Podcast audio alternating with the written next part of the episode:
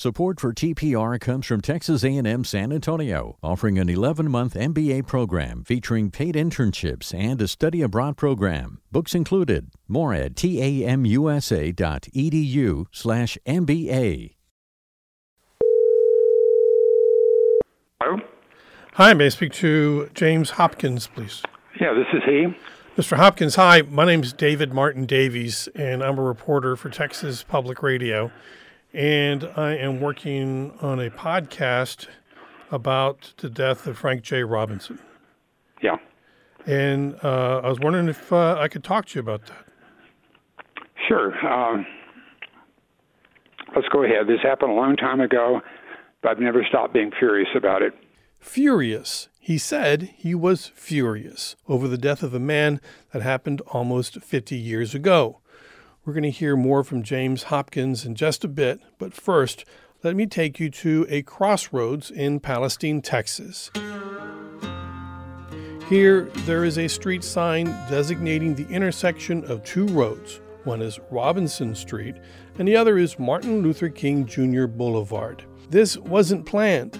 It wasn't a special honor that was created for East Texas voting rights hero Frank J. Robinson to have his name right next to his hero's name, Martin Luther King Jr. This was an accident. Robinson had bought 10 acres here, and he named it Haven Acres, and he developed the land for homes, which was unusual for a black man in East Texas in the 1960s. And that meant he got to name the streets. One was for his wife Dorothy's family, Reedus, and he named one after his family, Robinson. At that time, the cross street was an unnamed farm to market road, and much later it was anointed Martin Luther King Jr. Boulevard. Frank J. Robinson built his own home here, about a block away from the street sign, and it was a white house on a hill, and it was there in the garage on October 13, 1976, that Frank J. Robinson died from a gunshot blast to the head. I'm David Martin Davies, and this is The Ghost of Frank J. Robinson. Episode 1 A funny thing happened on the way back home from the funeral. It was a pure case of homicide. The chief of police told my pastor it was a clear case of homicide. Within a week, it had turned to suicide. Picture of a cat licking the inside of his skull when he's there on the garage floor. Whoa. I would generally say that something took the top of his head off. He was shot four times. How you gonna commit suicide? Shoot yourself four times. African American gentleman that was murdered out by the, one of the local schools. So uh, he was murdered. Yeah. No one in the black community of Palestine ever thought it was anything other than a Klan assassination. That was Klan territory out there. That just that was just life out there in that part of the world. For over two years, I've been digging into the mysterious death of Frank J. Robinson. Robinson was an East Texas educator and a civil rights activist. He was killed in his home with a shotgun blast to the head. And according to the Texas State Historical Association, his death was ruled a suicide despite considerable evidence to the contrary and many claim that it was a political assassination related to his work with the East Texas Project. The Texas State Historical Association takes Texas history seriously. It is an organization that doesn't warp facts to fit a narrative, and when it says his death was ruled a suicide, despite considerable evidence to the contrary, we need to find out more. The death of Frank J. Robinson is a mystery that must be settled, or at least we need to take a good hard look at the facts. And I've uncovered new information about the case, and I have some other leads that I'm going to chase down.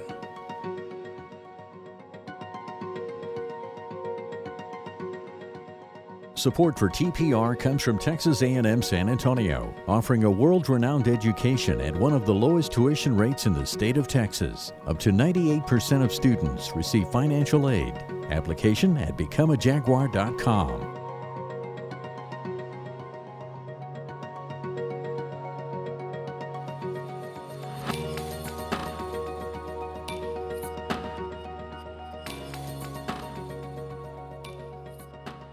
Now let's get back to that phone conversation with James Hopkins.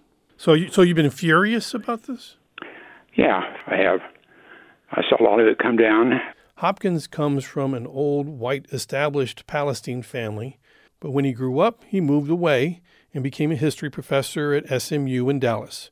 At 80, he's now retired and living in New Mexico. But over the years, he's kept in contact with a few Palestine friends. And one day in 1976, while living in Dallas, he read about Frank J. Robinson's death in the Dallas Morning News. And uh, in the article, it had a quote from the police chief of um, Palestine that they were going to find uh, uh, the murderers of Frank Robinson. Robinson was extremely well known in Palestine.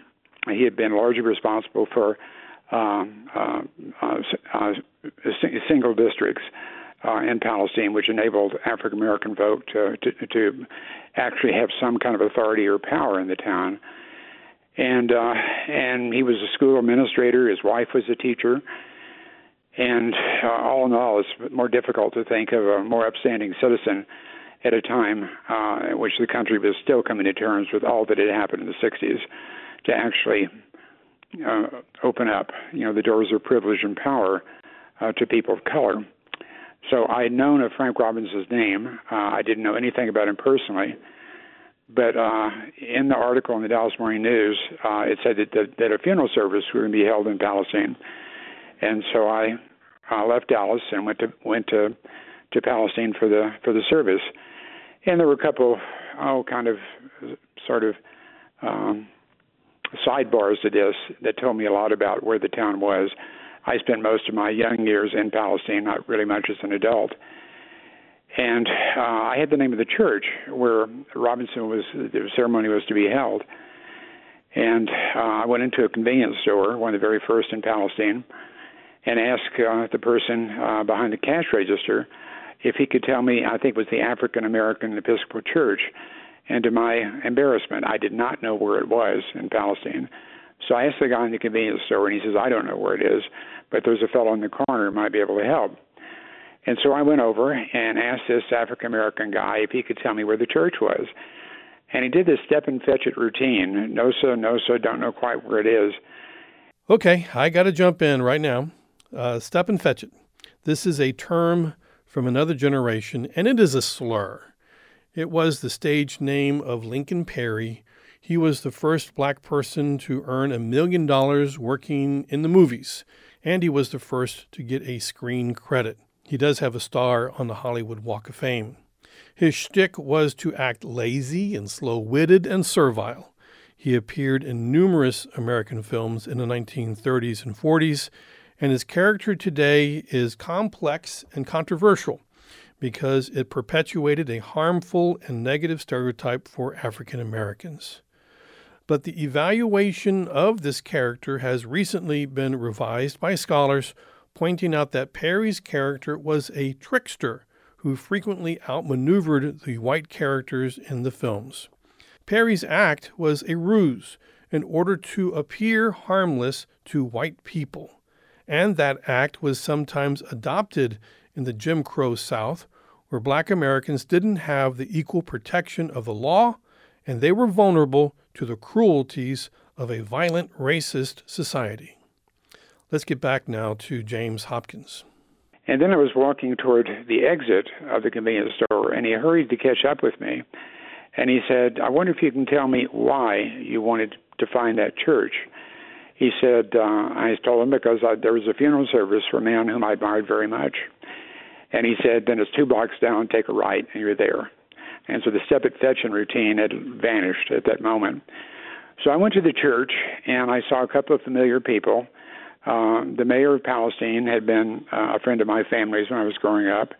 Uh, I recognized him immediately. He didn't he didn't know who I was because he didn't know me as an adult. So in the course of the service, I went up to him and asked him what progress been made in finding the murders of Frank Robinson. And he said that a Texas Ranger had come to town and was helping with their investigations. And essentially, he conveyed to me that it was looking more and more like a suicide. Well, I, I confessed my astonishment. And I said uh, to him, I said, uh, yesterday in the Dallas paper, your chief of police made no bones about it. He talked about murder and he talked about uh, bringing the culprits to justice. And the mayor of Palestine, in fact, responded that yes, we're still looking at all the different sides, et cetera, et cetera. And uh, after that, uh, I stopped on the way out of out of Palestine looking for a friend whom I couldn't find. And then the next day um, in in Dallas, my former wife gave me a call and she said there are police here looking for you. And I said, uh, and what do they want? And she said they wanted to know why you were in Palestine yesterday.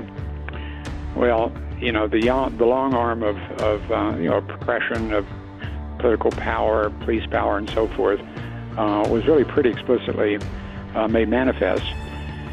And so I asked uh, my former wife to, to um, direct the policeman to come to my office at SMU, which he did.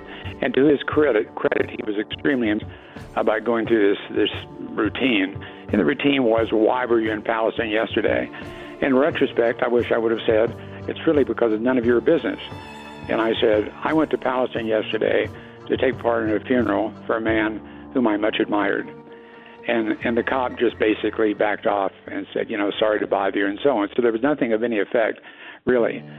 So James Hopkins is greeted by the Dallas police when he gets back home from Palestine, where he went to attend the funeral of an East Texas voting rights activist who died under mysterious and suspicious circumstances. At the time, it was being called a murder. I'm struck that the Dallas police were somehow made aware of Hopkins' activities, and that Dallas law enforcement took action and they questioned him about this. Well, how did they know? And why did they care? And was this just more of a white power structure using intimidation tactics against anyone that showed any signs of standing up for what's right? At the very least, this was unsettling and strange, and a red flag that there were powerful people watching at Frank J. Robinson's funeral. Next time on The Ghost of Frank J. Robinson, the making of a mystery. Who was Frank J. Robinson and why would anyone want to murder him? This is The Ghost of Frank J. Robinson from Texas Public Radio. I'm David Martin Davies. Support for TPR comes from Texas A&M San Antonio, now offering multiple graduate programs like the 11-month MBA, the fully online Master of Science in Criminology and Criminal Justice, and many more. Learn more at becomeajaguar.com.